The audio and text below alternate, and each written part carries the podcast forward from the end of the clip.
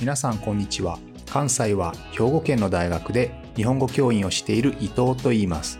このプログラムでは日本語を学習中の皆さんに毎週1つか2つニュースを選んでその中に出てくる言葉や日本の文化社会歴史に関わることをお話しします。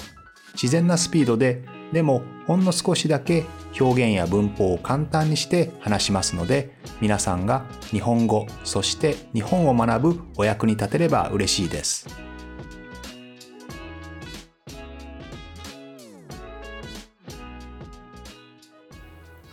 皆さんこんにちは、えー、そろそろ夏休みということで、えー、いろんなところに旅行に行こうと計画している人も多いと思います。ということで今日はパスポートのお話をしたいと思いますね。え、なぜかと言いますと、え、最近ですね、え、日本のパスポートの順位ですね、え世界の中でも日本のパスポートというのは、まあ、ナンバーワンに信頼度が高いということで、えパスポートの順位ですね、世界の順番というのの中で、え日本は5年連続世界最強のナンバーワンのパスポートだったと言われていますが、これが今年ですね、首位1位から3位に下がってしまったんですよね。で、じゃあパスポートの強さというか、パスポートの信頼度っていうのはどこで測るかと言いますと、基本的にはビザなしで、ビザを持たずに、そこに入れる、渡航できる国と地域の数から、出したものなんですね。現在の1位はシンガポールで、え192の国とか地域にビザなしで渡航ができます。日本はですね、去年まで193カ国あったわけですけど、あ、193カ国じゃないですね。193箇所ですね。あったわけですが、え189箇所に減ってしまったんですね。中国とかミャンマーに行くときには、えっと、ビザが必要になってしまいました。え、ということで、1位はシンガポール192箇所。で、2位がドイツ、イタリア、スペイン、え190ですね。で、第3位は日本と、他にもオーストリアとかフィンランドとかフランスとか、韓国、スウェーデン、ルクセンブルクもそうですね。こんな形で、まあ、3位タイという形でなっています。189個の場所に行けるということですね。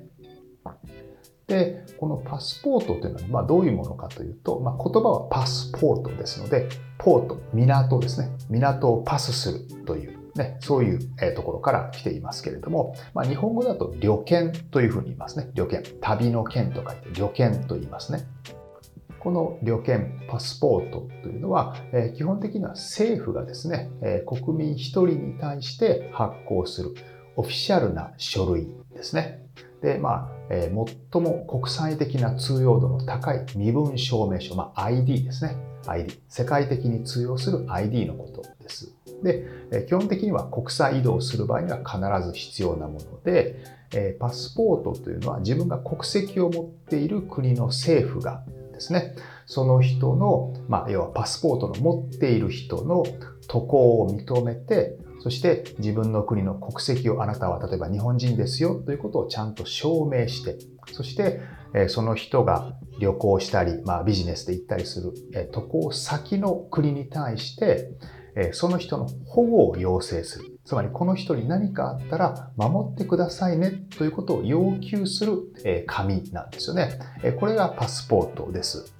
ですので、身分証明書 ID であると同時に、え、自分の身を守ってくれるための、え、書類なんですね。え、ま、守ってくれるということを自分の国の政府が、え渡航先の国家に要求、リクエストしているということになりますね。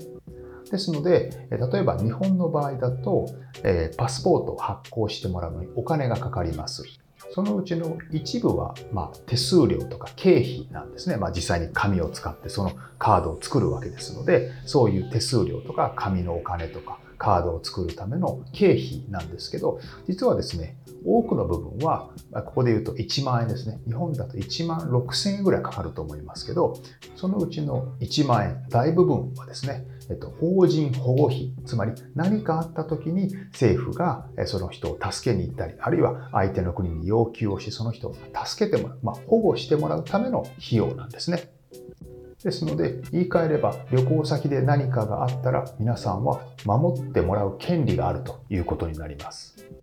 さて、このパスポートの原型ですね、プロトタイプというのは実はローマ帝国の時代にすでにあったと言われています。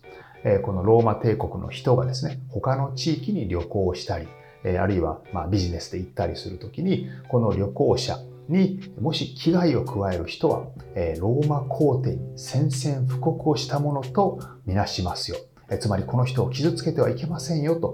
ローマ帝国の人がですね、きちんと身分証明書を発行してくれたんですよね。ですので、パスポートというのは、ま身を守ってもらうための、そのための身分証明書ということになります。で、日本でもですね、えまあ、パスポートというのは最近できたものですけど、例えば、え朱印状とか看護、まあ、歴史の授業で、まあ、日本では習うわけですけれども、朱印状というのはペーパーですね。えっと、朱印というのは印鑑ですけども、印鑑が押してある紙とか、看号っていうのはですね、まあ、割り札というんですけど、まあ、木でできたものをですね、そこに文字を書いてあって、それをパカッと半分に割るんですけど、そのパカッと割ったものを、えっと、日本と、そして、え、当時の中国大陸の明という国家ですね、の人々が半分ずつ持っていて、え、貿易をするときにそれをピタッと合わせて、え、合わさったらきちんと、いわゆる密貿易者、密輸とかをしている違法な貿易者ではなくて、きちんと政府から認められた貿易船に乗っている人、それを保証する、証明するための、えー、まあ、看護婦というものがあったんですけど、まあ、これもある種のパスポートに近いですね。政府からきちんと貿易をする、海外に渡ることを認めてもらって、それを証明するための札になりますので、こういった朱印状や看護符と呼ばれるような書類というのは、今でいうパスポートに近いものですね。ただ、こうした朱印状とか看護符というのはですね、あくまでこう貿易をするときの、まあ、グループとして出されたものですね。個人個人に出されたものではありませんけれども、えー、現存する日本最初のパスポートはですね、1866年のものが最初と言われています。まだその当時は江戸時代ですけれども、ま江戸幕府がイギリスに向かう曲芸師ですね、まあ、いろんなこうアクロバットとかで、ね、芸をする人たち、え日本帝国一座という、ま、グループがあったんですけど、そのグループがですね、まあ、イギリスに行って、えまあ、万博で、え自分たちの、えテクニックを披露する、ね、そういう、え一座、グループだったんですけど、えこの人たちにですね、日本政府、まあ、その当時は江戸幕府ですけれども、江戸幕府がですね、それぞれの人の住所とか氏名とか年齢、あるいはですね、その当時まだ写真というのは一般的ではありませんでしたので、えー、自分の顔の特徴ですね。顔の特徴とか、身長が高いとか低いとか、えー、そういったことを、えー、まあ、文章で書いているんですよね。そして、この人がこういう人間ですよということを、え江戸幕府が、まあ、証明する。えという、そういう書類を、え作ったそうですね。これが日本でいう最初のパスポートになりました。これは今でも実物が残っていて、外交資料館というね、資料館に保管されています。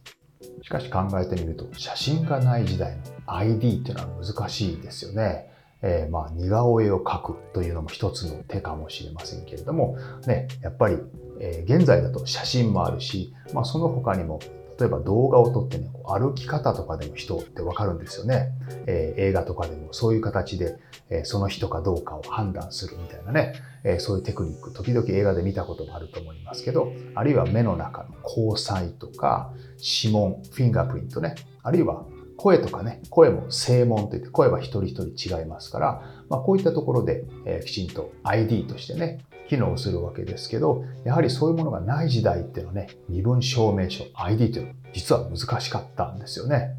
まあ写真ができれば今度は整形技術があるということで、まあそういう裏を通る技術の方も進化するので、なかなか難しいかもしれませんよね。さっき言った正門とかね、指紋とかもね、007とかだとね、それを変えたりしますから、まあやっぱりこういう技術ね、ある技術ができて ID を、え特定する、え ID をきちんとチェックする機会ができれば、それをさらに騙すための技術もどんどん進歩していくということで、まあこういうのいたちごっこというふうに言いますけれども、まあそうやって技術というのはま進歩していくもんですよね。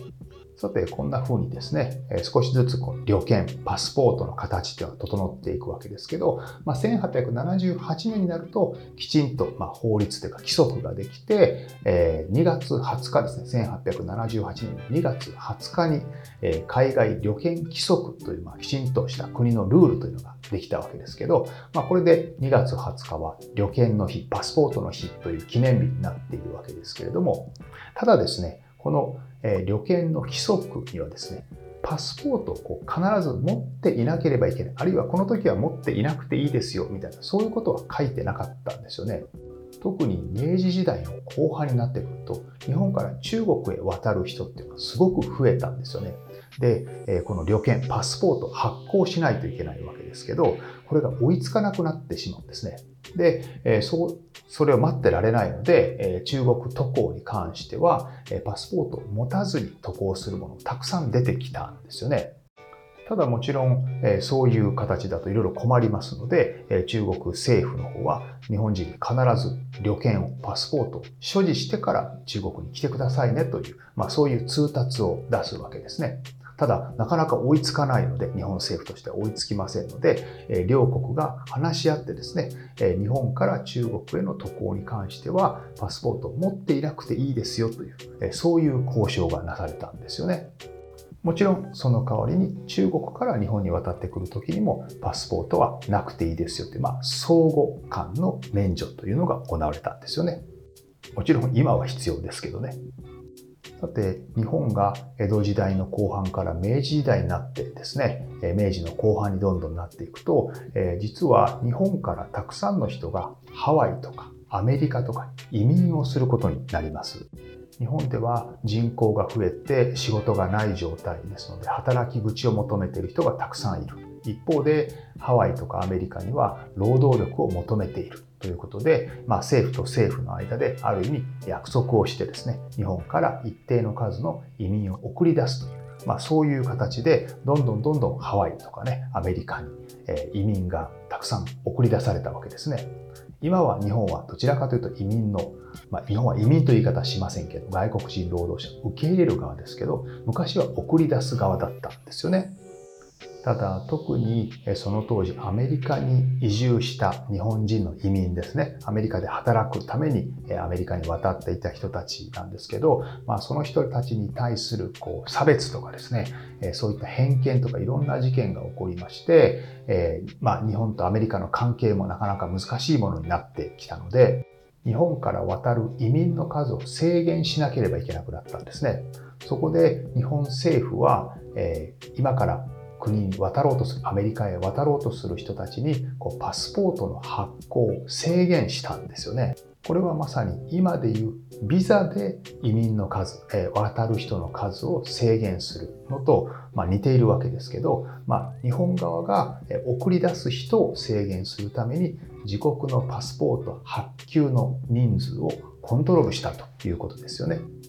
現在はこういう形の移民の数、あるいはこう渡航の数のコントロールというのは行われずに、基本的にはビザでコントロールされますね。ビザとパスポートの違い、まあ、きちんと分かっている人多いと思いますけど、パスポートはその人が海外に行くときに自分の国から発行してもらうものですけど、ビザっていうのは相手の国に発行してもらうものですね。相手の国にあなた来ていいですよと言ってもらうためのものですので、ビザは相手の国が発行します。ですので、例えば今話したような日米の関係が難しくなって、アメリカがあんまり受け入れたくないなと思ったら、アメリカはビザの発給をしなければいいわけですよね。えビザっていうのはビジュアルのビザですね。ビズから来てますけど、まあ、見るためのその人がどういう、え在留許可ですね。例えば、留学生として来るのか、労働者として来るのかというのをきちんと証明する紙ですので、その紙をビジョン、見れるということで、まあ、ビザというふうに呼ぶわけですけど、このビザの発給によるコントロールの役割を昔は日本政府はパスポートを発行するかしないかで、まあ、コントロールしていたということですね。まあ、こんな風に様々な歴史を経てですね、パスポートっていうのはだんだんだんだん国際的に共通の枠組み、フレームワークができてきて、ルールもだんだん共通のものになってきて、今のような形になったということですね。え、というわけで今日は日本のパスポートの順位がですね、世界3位に下がったということで、ちょっとパスポートの歴史みたいなところを掘り下げてみました。ということでまた来週も聞いてくれると嬉しいです。